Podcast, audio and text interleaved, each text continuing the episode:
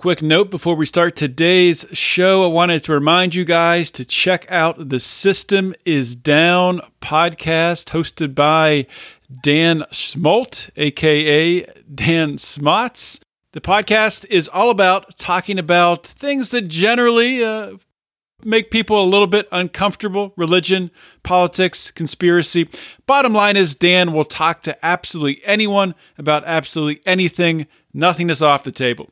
Recently, Dan ran into a little bit of trouble with the Facebook police. He's had his accounts banned from Facebook, his personal account, his business page accounts, his podcast accounts, his wife's account. Everything has been uh, scrubbed from the Facebook world. So if you could, please support the System is Down podcast. Dan will be coming on Finding Freedom next week to talk more about uh, what has happened and how he has reacted to the Facebook banning. The System is Down podcast. Check it out. We are born free. And we will die free. The time in between, though, That's complicated.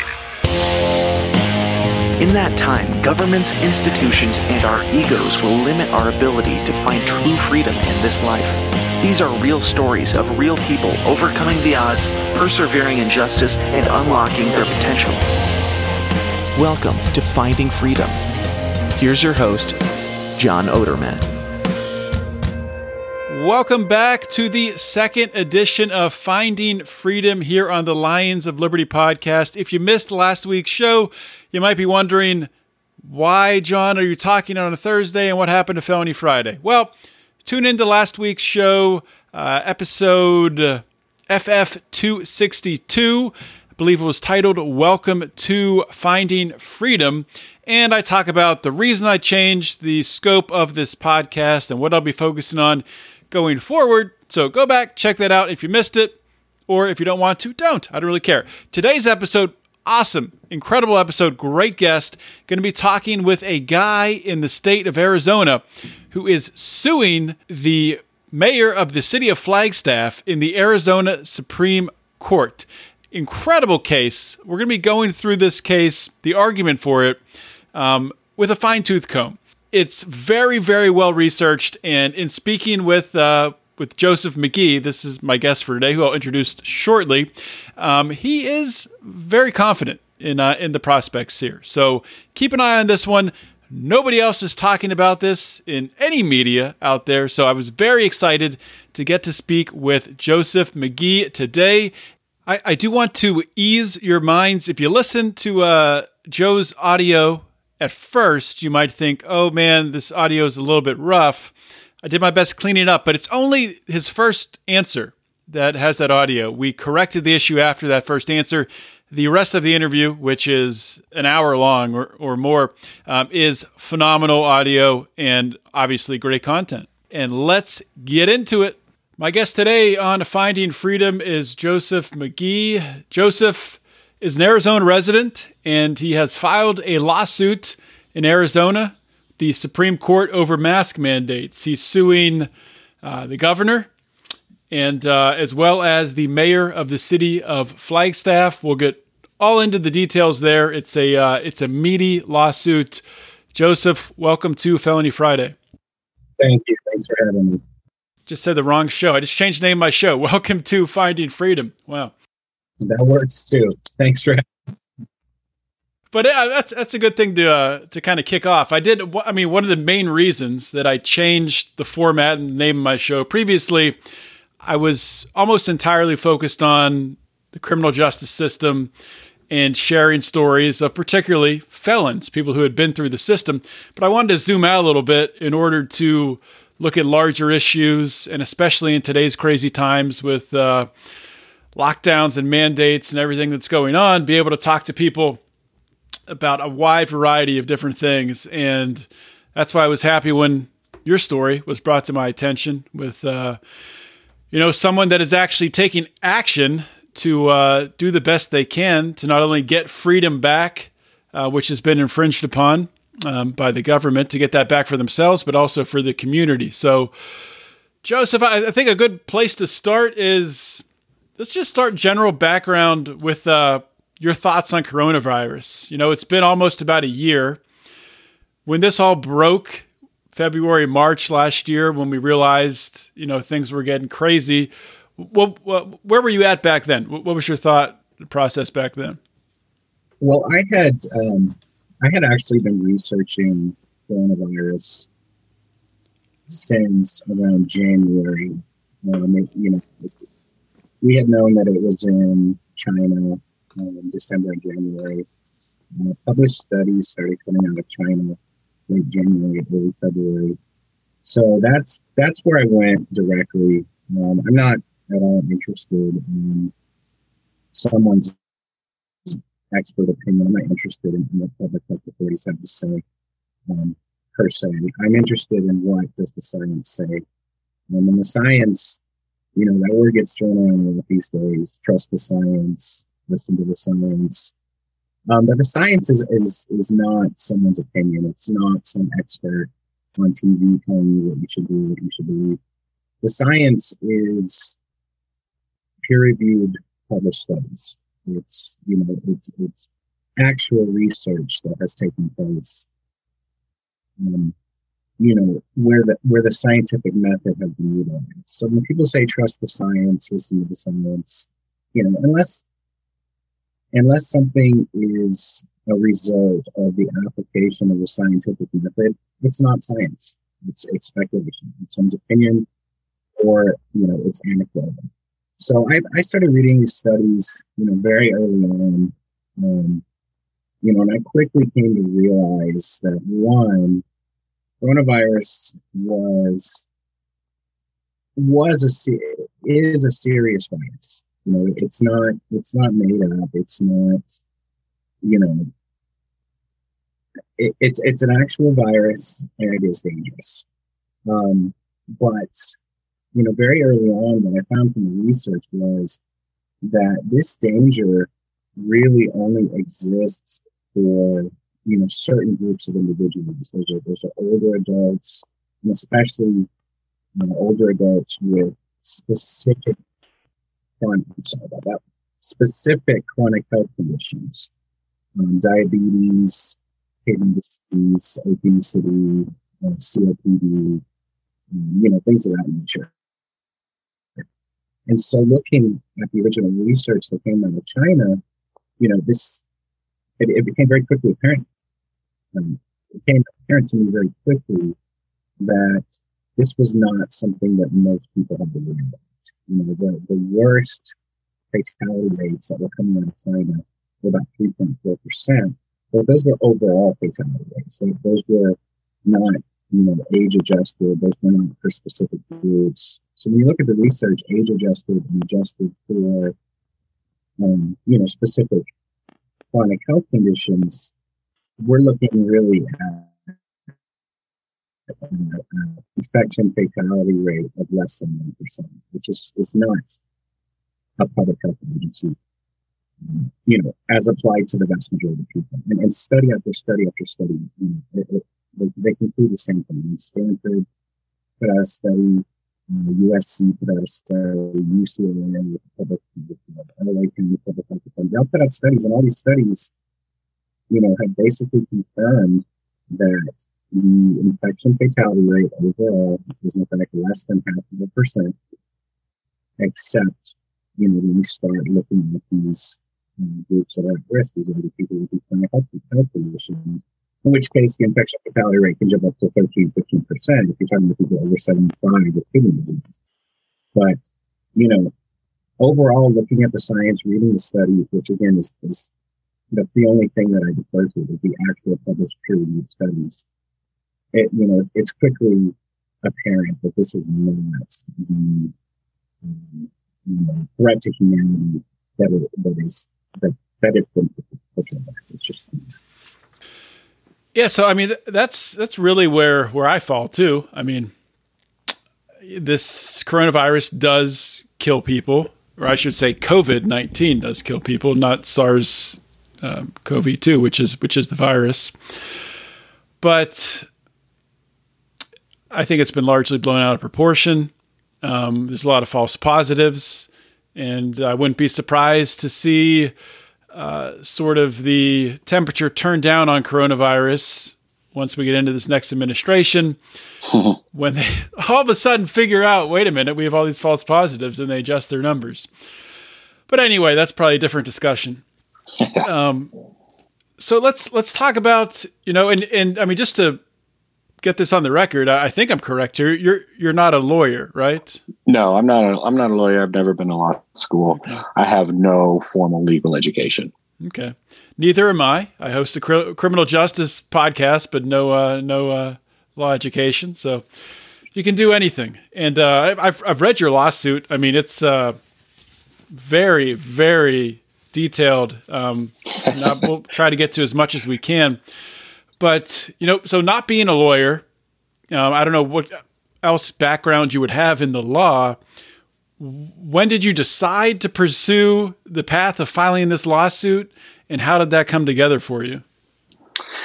Well, I um, I had actually, um, and and a point point of clarification, uh, real quick.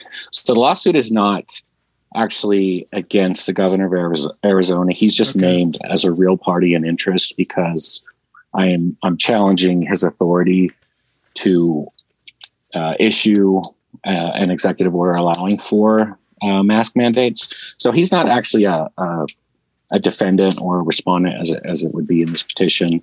Um, it's just uh, Paul, Mayor Paul Deasy is the mayor of Flagstaff and the city of Flagstaff. Mm-hmm. So with with that in mind, um, March of this year, I sued.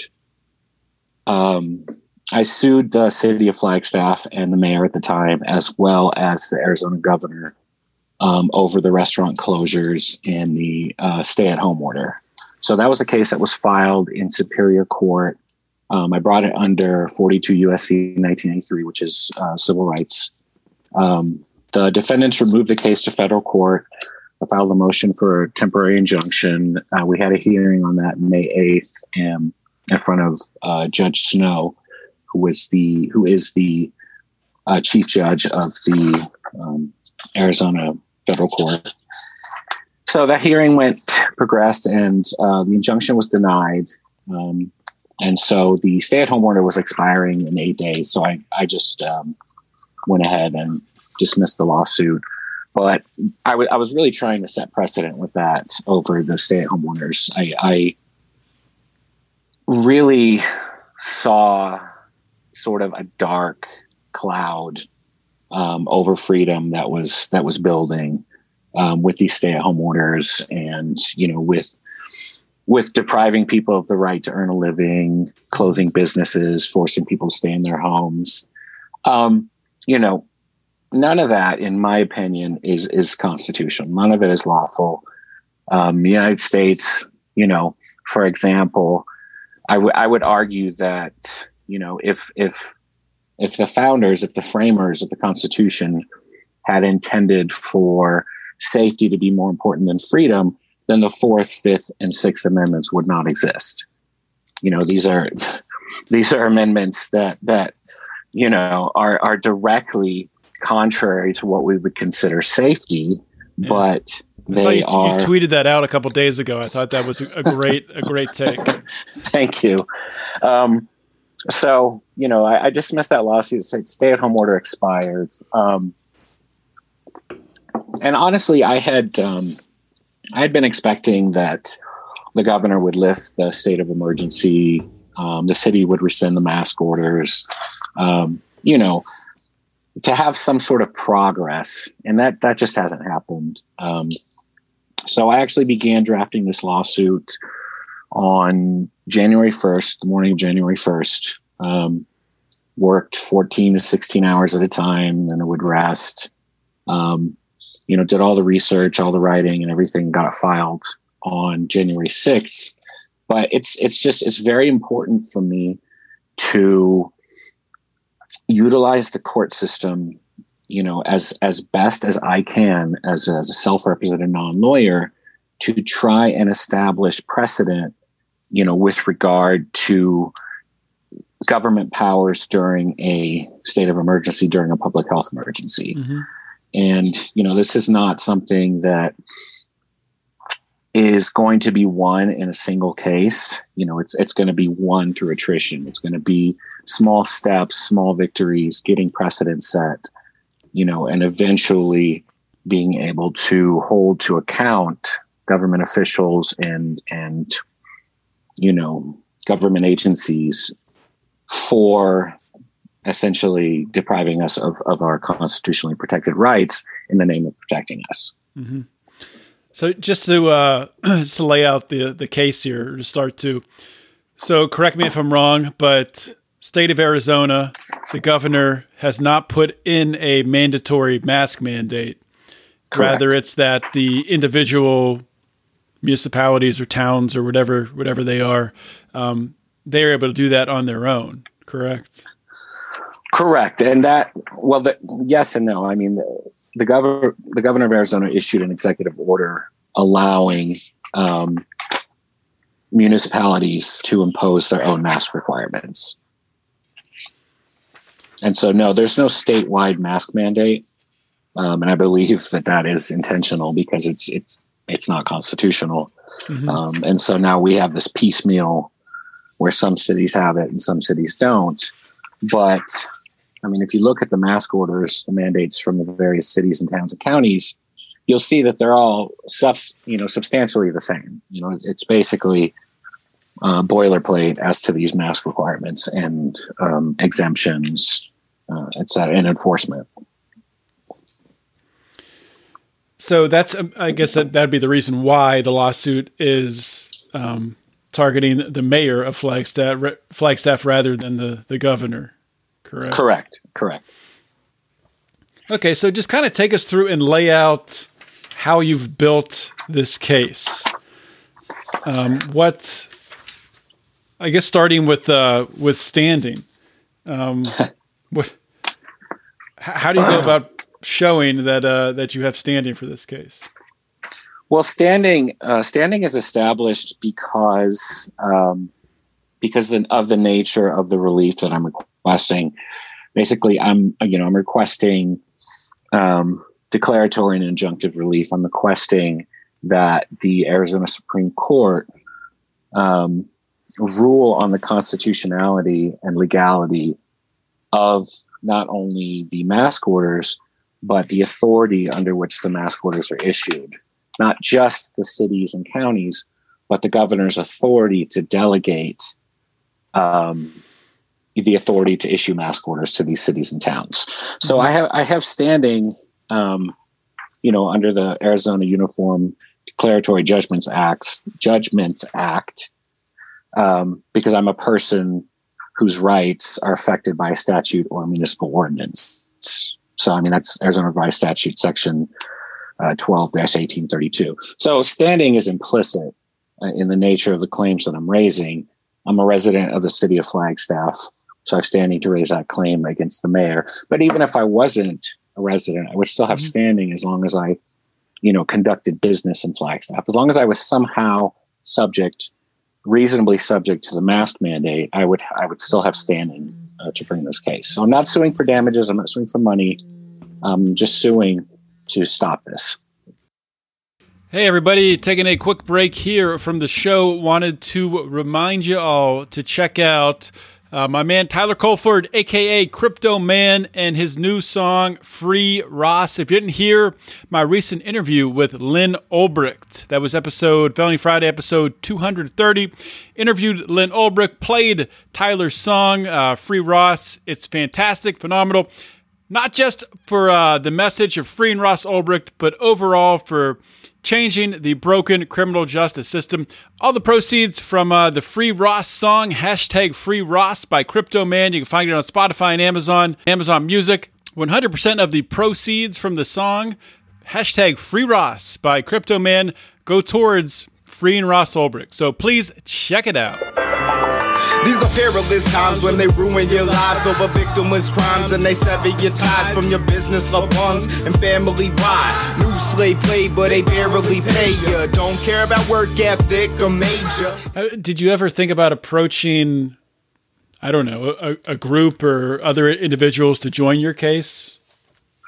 Um, I found uh, when I filed my original lawsuit against the governor back in March, I found a general unwillingness um, for people to become involved because they did not want to be seen as running contrary to public health and safety. Um, so I, I, approached a lot of organizations and a lot of different people, and while they offered me sort of, you know, their their quiet support in that, yeah, we hope you win. It it was a matter of, well, we're not going to get involved in this because this is this is bad publicity for us. Um, so I approached attorneys, I approached certain civil rights organizations, and um, nobody was interested.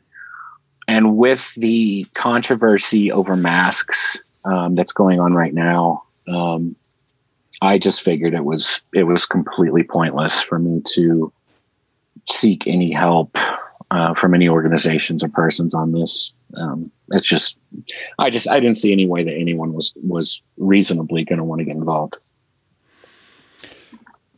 Yeah, I mean it's uh, it's a noble task going in on this alone. I give you give you much credit here. Somebody's got to do it.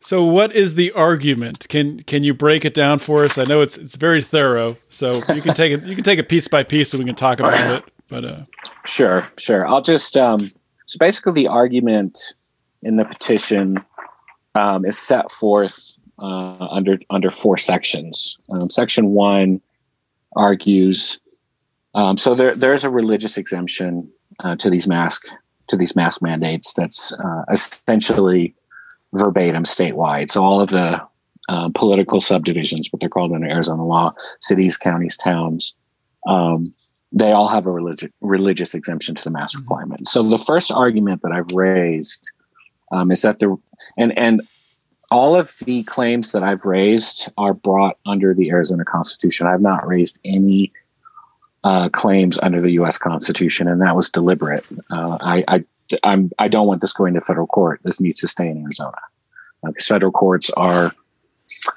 loath to uh, rule on issues that essentially only pertain to states' rights, Tenth Amendment. So keeping this out of federal court is is really mandatory in this. So the first argument is that excuse me, the religious exemption provision of the mask requirement violates two separate uh, clauses of the Arizona Constitution, violates equal privileges and immunities clause, and it violates uh, the local or special laws clause. And essentially, what that means is that um, the Arizona Equal Privileges and Immunities Clause is much more stringent than the 14th Amendment. So it'd be the Arizona uh, equivalent of the 14th Amendment. Mm-hmm. Uh, but it, the courts have repeatedly recognized this fact. Um, so essentially, the, the religious exemption creates uh, two separate classes of individuals. Uh, one class of individuals is required to follow this law under penalty of potential arrest um, and imprisonment, fine, criminal record. You know, this this is a severe injury that this represents. Uh, you know, arrest and prosecution. While another, um, you know, segment of individuals, strictly by virtue of their religion, does not have to follow this. Um, and you know, one could raise an argument of, you know, well, people that are not able to do this religiously should not be subject to that mask requirement. And I, I don't argue that that, that you know that that's not the case. And I, I mm-hmm. explicitly mm-hmm. set forth, you know, pretextually to the argument that I do not in any manner assert that the face covering requirement is constitutional, or that I assert that the religious exemption itself is unconstitutional. The issue is simply whether or not the religious exemption, as it's applied, violates the Arizona Constitution, and it does. So basically, um, summarizing that argument, the Equal Privileges and Immunity Clause is subject to strict scrutiny, and that is the highest level of scrutiny when looking at the constitutionality of a law. And Arizona Supreme Court has held repeatedly that equal privileges and immunities is a fundamental right, triggering strict, strict scrutiny. So, to survive that strict scrutiny, the state has to show that the statute, or in this case, the um, the order, the mandate, is necessary to achieve the compelling state interest by the least restrictive means practically available. Mm-hmm. And that is not the case. Uh, furthermore, if there is not a legitimate basis for the classification, in this case, those who have to wear the mask um, and those who do not because of their religion, if there's not a legitimate basis for this classification, or the classification does not further the goal it was intended to achieve, and this is key, it is unconstitutional. So, based upon hmm. that, the objective of the face covering requirement is, you know, supposedly to prevent the spread of COVID 19. I mean, that's the purpose of the face covering requirement. Right. So the religious exemption is irrelevant to the achievement of that objective and, in fact, appears to work in the opposite direction. So, because of this arbitrary classification between persons who are required to wear a mask and those who are not, and that does not advance a legitimate interest of the state, and in fact, actually appears to run directly contrary to their, you know, their stated legitimate purpose. It's unconstitutional, and that's just that's just how it is. Um, for the same reason, um, as I just explained, the local mask mandates also violate Article 4, Part 2, Section 19 of the Arizona Constitution, which is the local or special laws clause. That's essentially the same, um, you know, the same argument for equal privileges and immunities, but it has to do directly with municipalities. And so essentially, it, it prevents municipalities from granting special or exclusive privileges to any individual or group. Mm-hmm. And that's exactly what's happened here with the religious exemption. It's, it's a granting of special or exclusive privileges, i.e., you're not subject to arrest for not wearing a mask. And so, for that reason, it violates both of those clauses of the Arizona Constitution, just as to the religious exemption. And, and you've cited other other cases, right? Other case law. Yeah, I I um I, I extensively um I extensively cite to support these mm-hmm. cases. Mm-hmm. Um, just on the religious uh, exemption, I cite I want to say at least 10 uh, cases. Most of them are Arizona Supreme Court. Some of them are Court of Appeals, but almost all of them are Arizona Supreme Court. So, I mean, my arguments are very, very well supported. Um, it's, it's, you know, there's just, there's no plausible justification for the religious exemption in the mask requirement. And like I said, I'm not opposed. I'm not opposed mm-hmm. to the religious exemption. That's not something that I'm saying, you know, that is in fact unconstitutional or that the mask requirement is unconstitutional. But the, but I'm not raising those arguments. The only yeah. arguments I'm raising are, are the ones that I've set forth. Yeah, but it, it tears by by by taking that down and taking that aspect on. It tears away at uh, it, it tears away at the mandate. And exactly. It's gonna, it's gonna it's gonna bring more people to your side. I, I exactly. Think, which uh, that's definitely a part of it. Okay, the the part two of your argument, um, uh, the business enforcement provision of the proclamation's face covering requirement is unsupported by Arizona law and is unconstitutional. Yes, um, and this one is admittedly this is a novel track that I'm taking with this. Um, but I mean, this is this is COVID nineteen, so you know, almost all legal arguments are going to be taking a novel track because mm-hmm. we don't have exact specific case law on this. So you have to sort of, uh, you know, connect the dots and, and you know create your your support based on other cases that are relevant. And so the business the business enforcement provision face covering requirement um, requires, and I'll read this verbatim uh, private businesses and venues shall enforce this proclamation by asking any person failing to comply with the emergency proclamation to leave the premises. Business owners are not liable for members of the public who are in violation of this proclamation and refuse to leave their establishment when asked. So that is the business enforcement provision. And essentially, it is um, basically not not only delegating law enforcement um, I don't want to say authority, but function to private individuals um, without any lawful basis. It, it not only Mhm. delegates it to them, but it, it coerces them because they themselves are in violation of the proclamation and are, uh, you know, of the mask requirement portion of the proclamation if they refuse to enforce it. So they themselves can be subject to arrest or prosecution or imprisonment for for not enforcing the mask covering provision.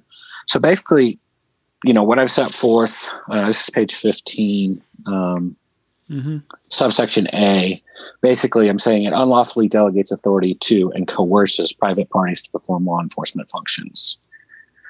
So, the basis of the power to arrest, excuse me, arrest or prosecute individuals for not wearing a mask comes from Arizona Revised Statute sections, uh, section 26-317, which holds that any person who violates any provision of this chapter or who knowingly fails or refuses to obey any lawful order or regulation issued as provided in this chapter shall be guilty of a class one misdemeanor. And so when we apply what's called strict construction of the plain language, which is essentially it means that you have to take the language at face value unless it's ambiguous. And this is um, Arizona Supreme Court precedent um, or Arizona Court of Appeals State versus Slayton, um, which holds we look to the we look first to the plain language of the statute, then to its context and history. So what I've argued is that applying this strict construction holds that it is a crime for private businesses or venues to refuse or to e- or even to unknowingly fail to enforce this provision because the very first sentence says any person who violates any provision of this chapter. It doesn't, that portion does not say any person who knowingly violates. So this is a general, what's called a general intent crime. There's no mm. specific intent needed to violate the provision. So the second part, part says, or who knowingly fails or refuses to obey. So we have two different clauses of this statute any person who violates or any person who knowingly fails or refuses to obey an order. So this is not, you know, the, these are not mutually exclusive. Right. So when we apply when we apply when we apply strict construction, we see that it is a crime for private businesses to refuse to enforce this provision. And so, um, basically, what I've argued is that under uh, ARS 26317, Ar- Arizona Revised Statute, sorry, um, that is what set, sets forth who is allowed to enforce these emergency orders. Uh, title Title 26 is relates to emergency functions, and so uh, ARS 26-317 says, "quote The law enforcing authorities of the state and political subdivisions shall enforce these orders, rules, and regulations issued pursuant to ARS 26-317, which is the statute under which the mask order was um, issued. So it says right here in Arizona law that it's the law enforcing authorities, not private businesses. So, you know, we have that right there, which ex- not explicitly but implicitly um, says that private businesses do not have any authority to enforce this, and you know, therefore cannot be coerced into doing this. And that's what I argue. I said, you know, it, it, it's not ARS 26317 does not explicitly prohibit persons other than the law enforcing authorities of the state from enforcing the law. It's implicit in light of numerous other Arizona statutes, which we'll get into. Uh, Title 41, Chapter 12, Article 8 creates the Arizona Peace Officers Standards and Training Board, um, grants them the power and the authority to prescribe minimum qualifications for law enforcement. Um, private businesses and venues are not subject to AZ post requirements. Um, a law enforcement officer in Arizona law is defined as an individual other than a probationary employee who is certified by the Arizona Peace Officers Standards and Training Board. So that's that's ARS Section 38, uh, 1101. hmm Private businesses are not law enforcement officers under Arizona law. It goes on, and we look and see Arizona law says, except for agency heads duly elected as required by the Constitution and persons given the authority of a peace officer pursuant to sections, whatever, No person may exercise the authority or perform the duties of a peace officer unless he is certified by AZ Post, which is the Peace Officer Standards and Training Board. And that's ARS Section 41, 1823. Again, a peace officer is any person vested by law with a duty to maintain public order and make arrests, and includes constables. That's ARS Section 13, 105. So, private businesses and venues are not peace officers. And while Makes Arizona, sense. right? I mean, why why should they be? Um, and Arizona law does grant certain individuals, certain elected officials, the authority to issue orders to private parties to assist them in law enforcement duties. But this is explicitly delegated only to county sheriffs, and that's uh, ARS Section 11 441. No power under any Arizona statute or the Arizona Constitution grants mayors or political subdivisions any authority to command persons to perform law enforcement functions. So essentially, the mayor and the city have no authority to order private businesses and venues to enforce the face covering requirement. It, it's non-existent. It doesn't exist. So Are, are you aware of any uh, of any private private businesses that have pushed back on this in your in Flagstaff at least? I guess on you know where in this jurisdiction. Um, I'm not aware of any. I mean, Flagstaff is kind of a, I, I guess you would call it kind of a hippie town. Um, and so I have not heard of anything, and I would be very surprised if I did hear about Hippies, anything. hippies used to be for uh, for liberty, right? What happened? yeah, to that? yeah, but you know what? If you scare people, they Yeah. will they'll they'll forget all about that pretty quick. yeah. That's Um, well, that's what this is all about. Fear. so I mean, I don't, I don't wear a mask. Um, you know, I, I don't wear a mask, and I'm not going to wear a mask. Um, I have been approached by you know persons who work for businesses telling me that I need to wear a mask, and I say I'm I'm not going to wear a mask, and you just go about my business. Um, so you know, in Flagstaff, that's pretty much that's par for the course. Um, but I would imagine in places like Phoenix, I would have a lot more difficulty in doing that. Um, just because I mean it's just it's a different it's a different environment. And so I'm sorry, go ahead. You were gonna say something. No, no, no. Keep keep going. Okay. So I'm gonna move on to um, subsection B. Um, and this is of the business enforcement provision. Mhm. And this is really I, should, where I should add one thing. I'll probably Yeah. put this at the beginning, but um, I will post a link to this so everyone can, if they want to follow along, also. So um, I'll post it on the show notes page to perfect. the uh, to the suit. So, uh, page 17, looking at subsection B, this is regarding the business enforcement um, requirements. And this, uh, you know, I will, I will, I have no problem giving credit where credit is due. Um, there were a number of um, state attorneys general who uh, issued opinions on um, mask requirements, on the constitutionality and legality of mask requirements. I believe it was uh, Indiana, um, Louisiana, and Kansas. I believe it was their attorneys general who set forth the argument that I'm that I'm raising here, in that um, requiring businesses to enforce a face covering requirement subjects them to civil civil rights liability because they're acting as agents of the state. And so in subsection B, that's exactly what I set forth. Section 1983, uh, 40, Title 42 United States Code um, provides a federal cause of action for private parties uh, whose constitutional rights are violated by government employees or other or any other persons acting in the color of state law. And I thought you wanted to keep this out of keep federal law out of this. Well, I'm not. I'm not raising a claim under 42 USC 1983. I'm only. I'm only showing that the, um, that the political subdivisions are subjecting these businesses to this liability. So I can I can cite to federal law and I can cite to how uh, this liability under federal law is being created without raising what's called a federal question in this petition. Mhm. So I'm just saying, look, what you're doing subjects these businesses to federal civil rights liability Okay, because it does.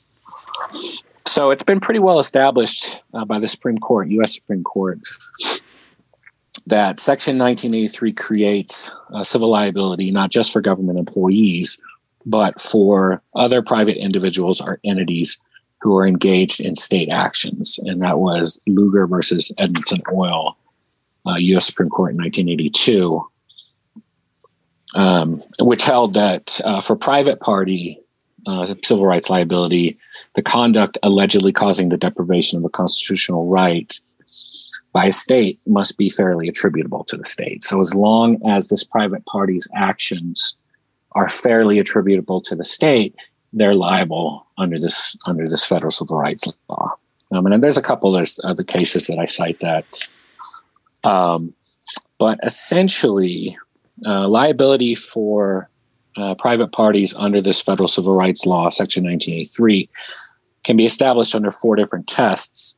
There's the close nexus test, symbiotic relationship test, joint action test, and the public function test. Well, these uh, business enforcement provisions meet two of these tests. So the private party state actor close nexus test and the private party state actor public function test.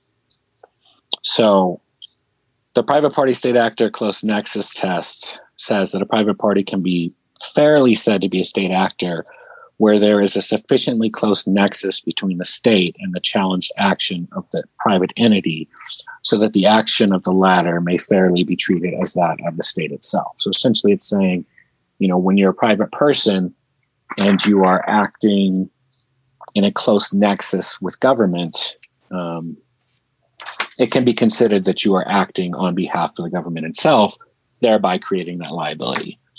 So the proclamation orders private businesses and venues to enforce the face covering requirements. And this is imposed under threat of misdemeanor prosecution. So this is not asking these businesses to enforce this. This is demanding that they enforcement and they enforce it under threat of prosecution. That meets the close nexus test of 42 USC 1983. That is that's per se liability for these businesses to enforce this because they are being coerced into doing so. Mm-hmm. Makes sense. And so uh, we have the we also have the private party state actor public function test, which holds that where the private party, in this case businesses, has been quote delegated a power traditionally exclusively reserved to the state unquote. A private party can be fairly said to be a state actor. That's Terry v. Adams, U.S. Supreme Court, 1953.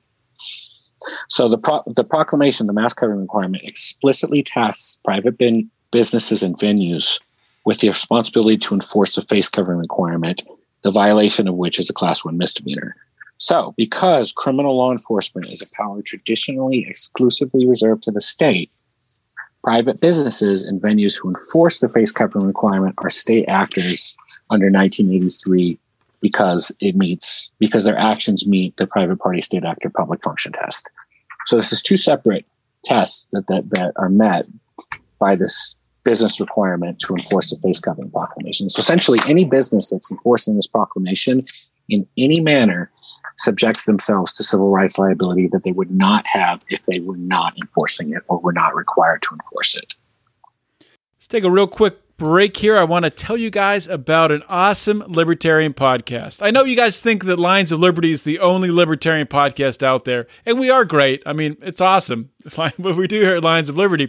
But there's other good ones too. In fact, there's a great one called Good Morning Liberty. It's hosted by our friends, Nate and Charlie. They've taken on the onus of trying to change people's minds of how people view libertarians. And they're doing this by leading with a message of compassion first.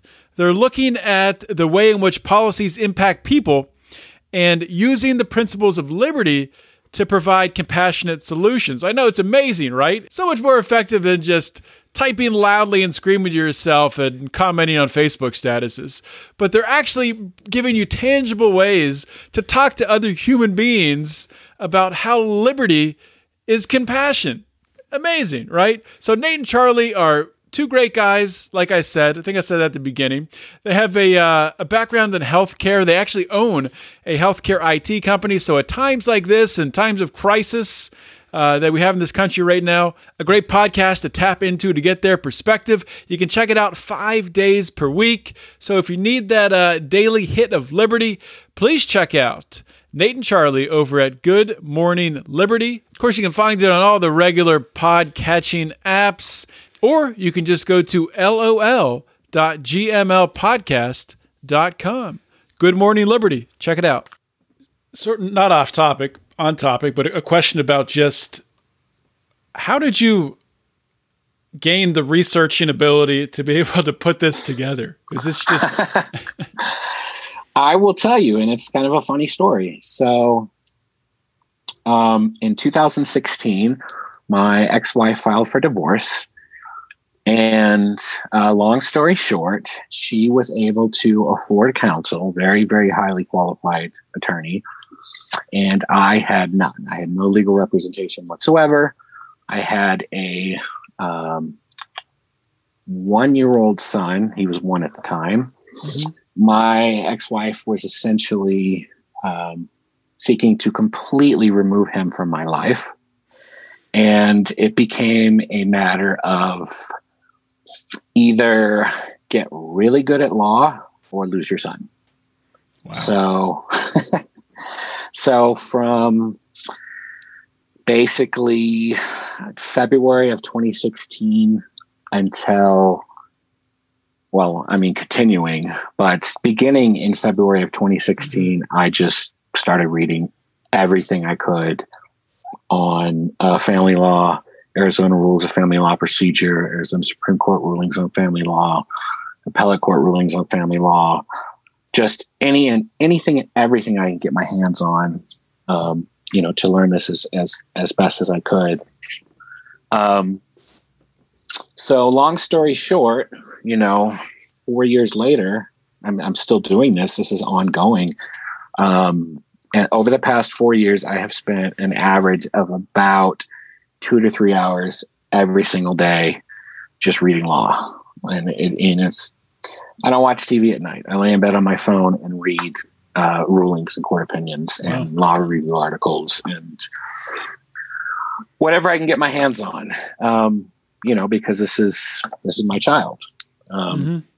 And so, you know, learning what legal research entails and what a properly pleaded motion looks like, um, you know, how to form proper claims and arguments, um, how to raise issues properly. That was just practice. That was just getting in there and doing it, filing the motions, filing petitions, filing notices, responses. Um, you know, it, it was a matter of here's the knowledge, and now you get to try and apply it.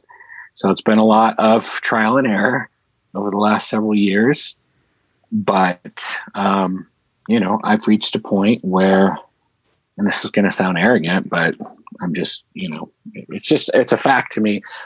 I feel like I can successfully litigate against any attorney um, you know, in in any case that I would bring because I would not bring a, fr- a frivolous case. Mm-hmm. So any essentially any lawsuit that I file, I feel absolutely confident that I could prevail against any attorney in the United States at this point. And like I said, it sounds arrogant, but you know, I put myself through fake lawyer law school over the last four years. I've had, you know, practice in state court, practice in federal court, and I don't know. It's just something I picked up. It really wasn't that hard, to be honest. It just well, I, it just took time. I totally can relate to it, not personally, but I can relate to it by previous guests that I've had on the show. Many who, similar to you, but a little bit different, not uh, you know, not fighting for their son or going through a divorce, but being in prison and yes. fighting to get their, you know, to get out of prison, to get uh, yes. to get their uh, sentence reduced just like they had no choice. So right, exactly. And uh, but the cool thing with yeah, I mean, the similarity there is really cool because a lot of those individuals, once they did get out, they continue to advocate, advocate for other people and give that right. same support. And same right. thing with you. Yeah, I mean, you're personally, you know, going through your divorce, fighting for your son. Now you're turning and using that knowledge to uh, help others. So I think that's just a really cool, really cool thing. Seeing uh, seeing the the uh, similarity there. Um, Thank you. I like I like that comparison. You know, I, I like it a lot. It, it's it's very valid. Yeah, for for and sure. you know, I- and I would I would say that you know everybody thinks that that the law is so hard and that it's the exclusive domain of attorneys, and that's just not the case. I mean, this is you know, this isn't not to denigrate you know attorneys, but a JD is not a PhD in biochemistry. It's it's not you know it's not having spent three years in a lab running experiments and, and trying to get published and stuff like that. It's just not it's not the same. You know, science is a totally different beast anyone who has good reading comprehension and a pretty good memory and the ability to form good rational arguments can learn law. Anyone. It's just a matter of reading it. it's the reason why we have so many damn lawyers. exactly. if it was so hard, we would have, you know, we would not have, we would have way more PhDs in biochemistry than we have attorneys. Exactly. um, okay, so just to, to get back to this, um, I, I guess did you have one more on part two? One more section there. No, no. Okay. I've, I've pretty well established that it, they're So these moving on to businesses are state actors. want to move on to uh, to part three.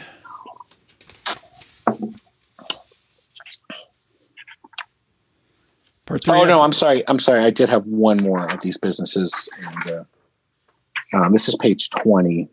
Right, right. Um, so essentially, um, in addition to the liability that the business enforcement provision creates for these businesses, it also uh, the business enforcement provision violates two separate clauses of the Arizona Constitution, and that is Article Two, Section thirteen, equal privileges and immunities, and Article 4, Part 2, Section 19, local or special laws. And the reason it violates these is because private parties who are subject to uh, Section 1983 liability are not entitled to a qualified immunity defense.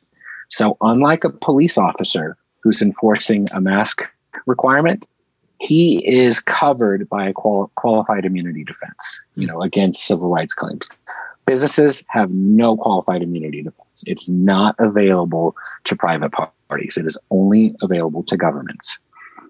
So, for that reason alone, the business enforcement provision violates equal privileges and immunities because it essentially creates two classes of people who enforce this law law enforcement officers Mhm. who have qualified immunity and private persons who do not. So that violates the privileges and immunities clause um, because it's granting privileges or immunities, qualified immunity, to certain persons for doing something while not doing the same thing to these businesses or these, you know, these employees. So that violates those those two separate clauses: equal privileges and immunities, and local and special laws. Um, you know, because these businesses do not have any entitlement to qualified Right. immunity, and I cite a bunch of cases through this. And They're being coerced. The businesses are coerced to Right. uh, remove these individuals from their stores or their, their premises. And if they were to hurt someone, or if they something were to push wrong- someone, if Yeah. they grab someone, if Mhm.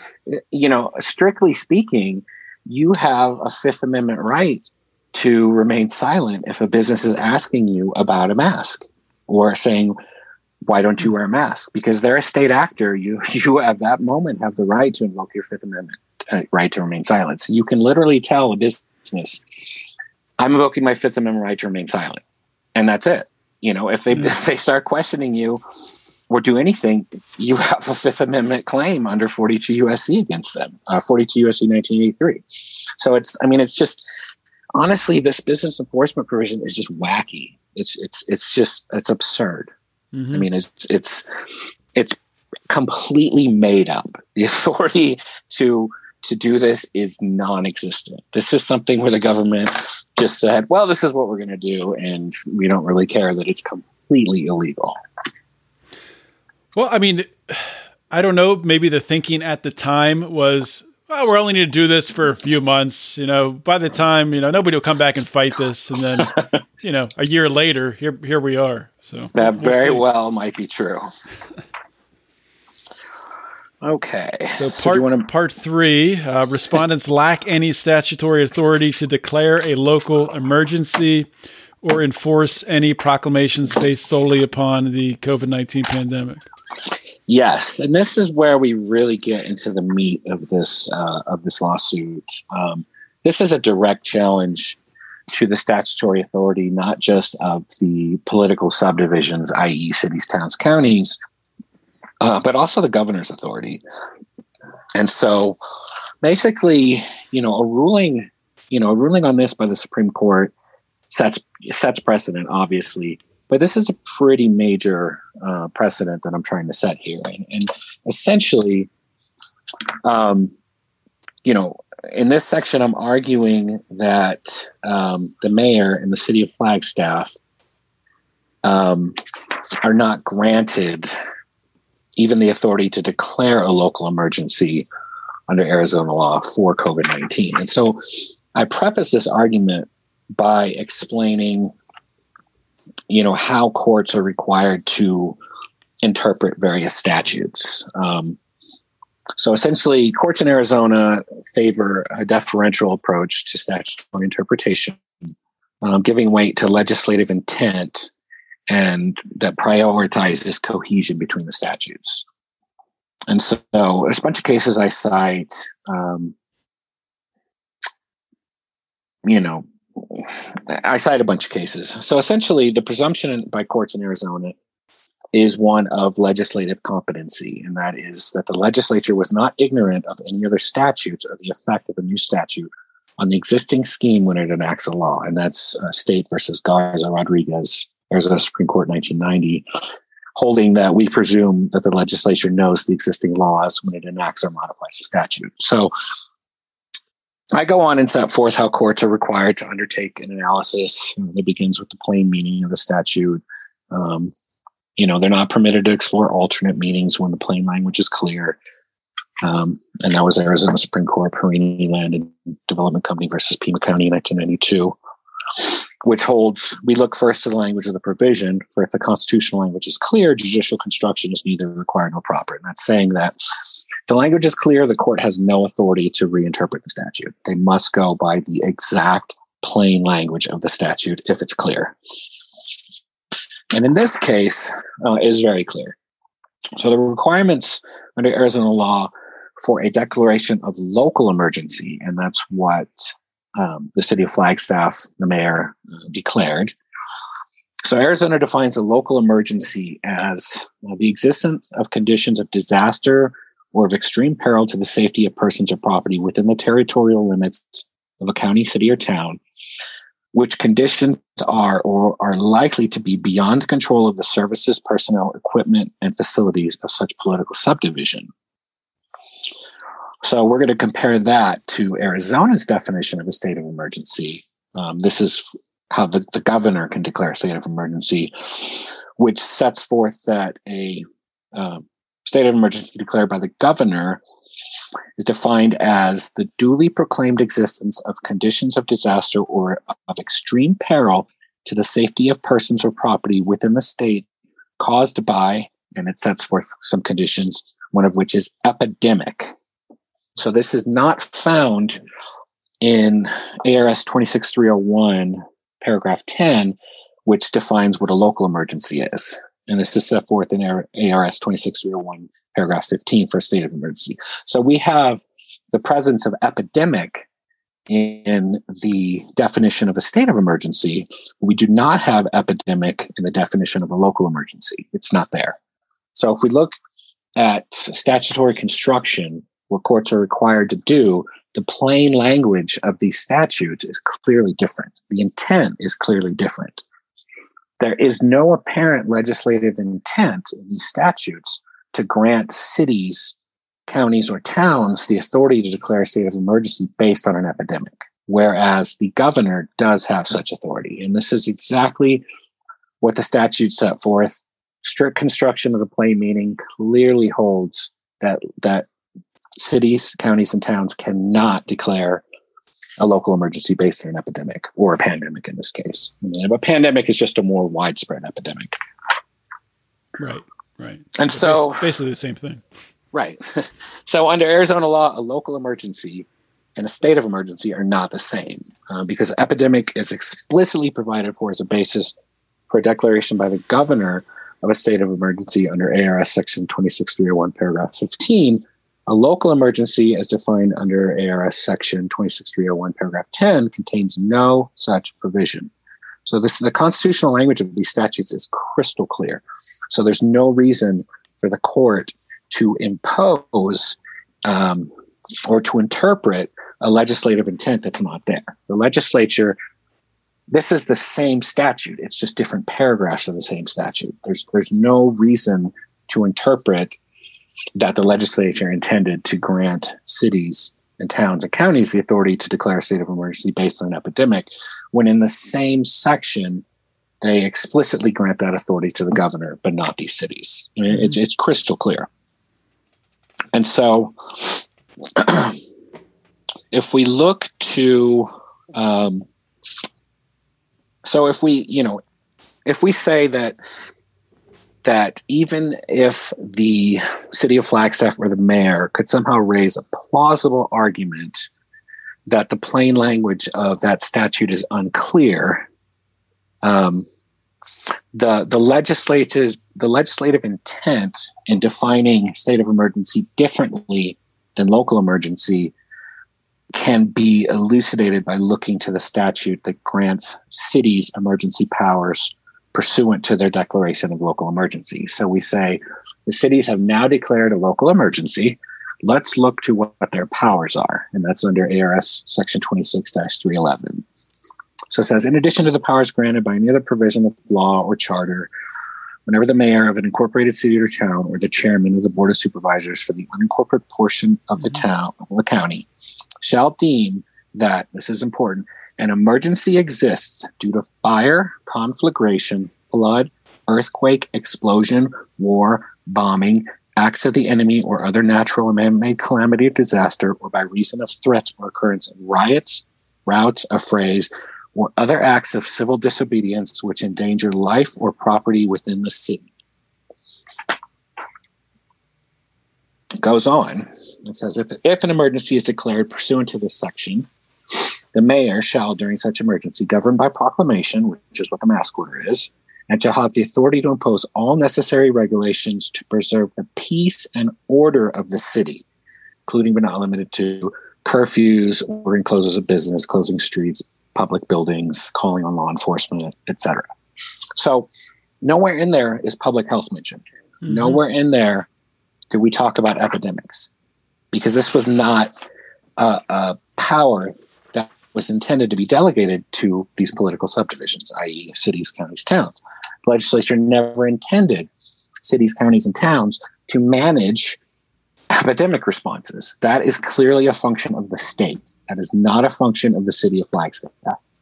I mean, it might be part of the function of the Coconino County Public Health Department, but the mayor, no. The city, no. They have mm-hmm. no lawful authority to enact any orders based on epidemics or public health.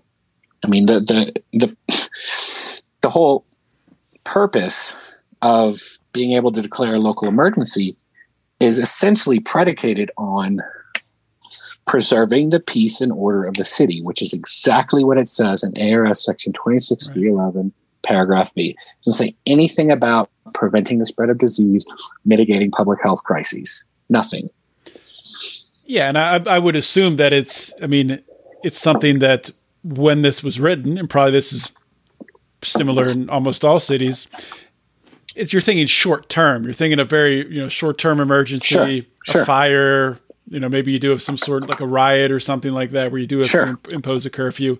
But to have yeah, to have something long term, lasting months and months, um, that's yeah, that's that's absurd that's just not a function of city government. Mm-hmm. It's just not. It's not something that they are qualified to manage, and that's not something that they've been granted any authority under Arizona law to manage. If the legislature wants to change this statute, they are free to do so.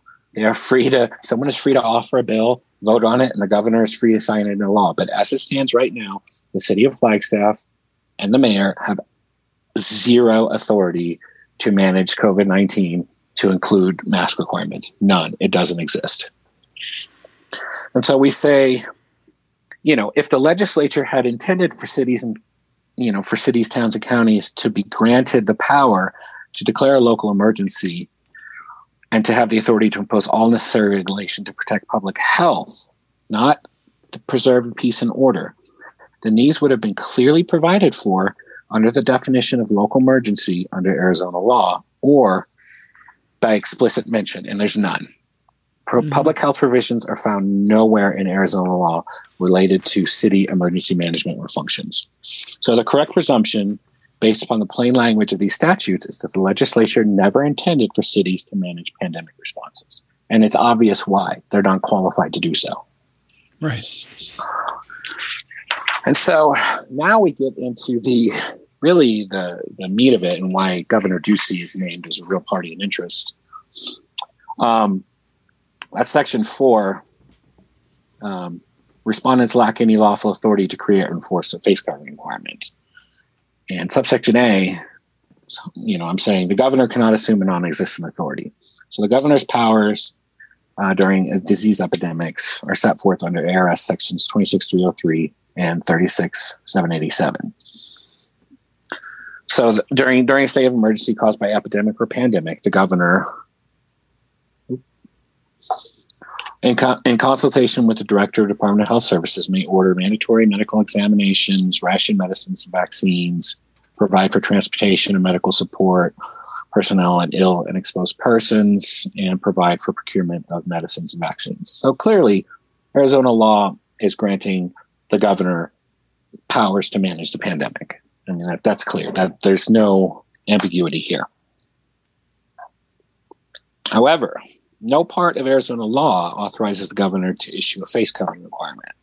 Nothing in these statutes suggests that ordering a face covering requirement is a power granted to the governor, and nor does there exist any sort of generic catch all granting the, the governor power to order any other measures, such as a face covering requirement. The, the powers very clear under Arizona law, Arizona 36, uh, ARS 36787 and 26303. So essentially, what we have is that during a state of emergency, the governor is permitted to empower cities and towns to make, amend, and rescind orders, rules, and regulations necessary for, quote, emergency functions. And that's ARS section 26307, paragraph A. But there's still no clearly expressed authority uh, to the governor under this section to order a face covering requirement because this is not a, quote, emergency function.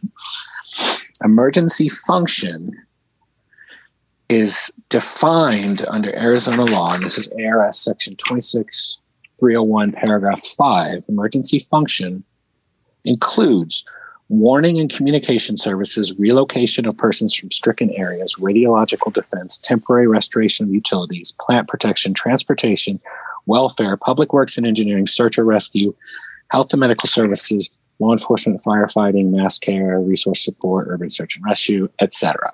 Mhm. So, emergency functions under Arizona law, under the definition, strict construction, therefore deal with what we would most reasonably characterize as critical infrastructure. In critical infrastructure, I cite uh, 42 U.S. Code, section 5195C, uh, subsection E. The term critical in- infrastructure means systems and assets, whether physical or virtual, so vital to the United States the incapacity or destruction of such systems and assets would have a debilitating impact on security, national economic security, national public health or safety, or any combination of those. So essentially, emergency functions under Arizona law is analogous to critical infrastructure under Mhm. federal law. And so while we one could reasonably argue maybe not reasonably but let's say so face coverings might comprise a small portion of the quote health and medical services quote emergency functions provided for under ARS section 26301 paragraph 5 however we could say the exact same thing for anything even remotely related to health and medical services. Toothbrushes dander shampoo breast implants. If we're saying that face coverings are an emergency function then that means toothbrushes are too because neither of those are explicitly set forth under Arizona law Mhm. so if we're reasonably saying face coverings are an emergency function, then we're saying toothbrushes are. We're saying anything tangentially related to to health and medical services is an emergency function, and that's nonsense. That's just that's not what Arizona law says. I gotta be careful. They might try to take that next. The toothbrushes and shampoo. And... That they could try, and I will sue them. I'll figure out something. And so, uh, executive order, governor's executive order uh, 2020 40 um, purports to delegate um, this imaginary authority to order uh, face covering requirements to municipalities, cities, counties, towns. So it states that uh, Executive Order 2020 40 um, a county, city, or town may, based on conditions in its jurisdiction, adopt policies regarding the wearing of face coverings in public for the purpose of mitigating the spread of COVID 19. And that authority in that executive order to, to do that is cited, um, Governor cites ARS section 26307. So he cites that as his, as his authority to grant cities, counties, and towns the authority to order face covering requirements. However, the governor himself has no power to order a statewide face covering requirement. Nowhere under Arizona law sets forth that he's able to. It's not an emergency function. So he can't delegate that authority to cities, counties, and towns because his authority to do so doesn't even exist. So essentially, to, to, to the heart of the matter, to conclude, the face covering requirement of the mayor and city of Flagstaff exists in the complete absence of any lawful authority granted by the legislature or constitution to enact such a mandate. It is void. It is not enforceable, and it and it, it it's made up. It's imaginary. So, so you filed this on January sixth. Yes, I filed. Do you have any idea? Um, any idea what what to expect on a timeline? Um, things would move. Um, well, I'm gonna I'm gonna be filing. So I'm, I'm right now attempting to get um, respondents to waive service. Essentially, that means that we don't do formal service with a, with a sheriff. Um, I just send them a copy of the complaint and a waiver, and they sign the waiver and send it back to me, and I file it with the court. So I'm trying to get them to waive service, but I will also um, either late, well, it won't be this week, but next week I will be filing a motion to expedite proceedings uh, with the Supreme Court. Um, I want to uh, cut down all of the normal timelines under Arizona rules of civil procedure for filing responses, etc. What, what um, what's their normal timeline? So their normal timeline, if I had formal service effected on them under Rule Four Arizona Rules of uh, Civil Procedure, would be they would have 21 days to file a response. Um, and if they uh, waive formal service of the petition, which I'm asking them to do, they will have 60 days to file response. So what I'm doing, what I'm going to be doing is is filing a motion to expedite these proceedings. I'm going to ask for, um, you know, an expedited briefing schedule, assuming they accept jurisdiction. But I'm going to ask for, um, you know, expedited deadlines. I think you know, seven days, 10 days to file a response. This is pretty straightforward um, petition that are filed. And um, I don't see any reason why they would need 21 to 60 days to file a response. Mm-hmm. Yeah, I, I agree. I agree. So, for my listeners out there who, you know, heard this and uh, they want to help you, is there any way that they can help you? um, I I mean if they're uh if they're members of the bar in Arizona, then absolutely. hey, I will take any help that I can get. Um, you know, I never wanted to uh, proceed on this by myself. Um, this was, you know, always something that I, I have um, sought legal help for. Um, you know, without uh, without success. But um, I did have a um, I did have a GoFundMe for my uh, old lawsuit that I was that I believe is still up. Um, because I mean this is this is not cheap to do this. Um, you know, there's there's filing fees, there's duplication fees. Um, you know, this is not something that it's just like, well, I've got nothing better to do. Let me, you know, Also, your time. this I mean, your time on it. tremendous amount of time. People, I mean, it's like you know, I I worked on this uh, almost nonstop until it was filed.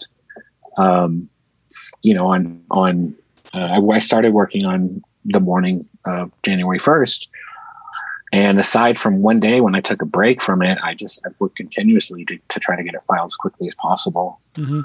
Um, and so it looks like I do. My um, my GoFundMe is still up from my um, original lawsuit against the governor. Um, let's see. I don't know. Am I allowed to share the the GoFundMe link or? Yeah, you can share the link, and then I'll put it on the on the website too. okay, it's um, it's uh, GoFundMe.com slash F a COVID nineteen federal civil rights lawsuit, and there's dashes between all of that. Um, or you could Google uh, GoFundMe Joseph McGhee. It's the first one that pops Mhm. up.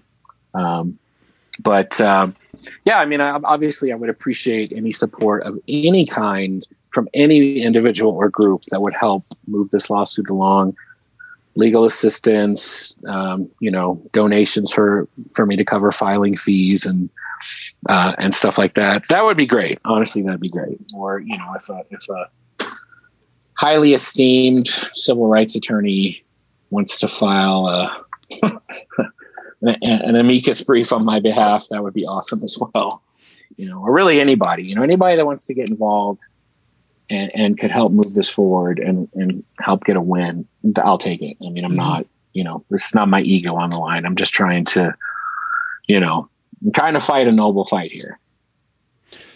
Yeah, and that's I mean, we're at a position in this country that we honestly need people like yourself. You've stepped up and uh, you're taking this on, so you've stepped up. You're leading the way.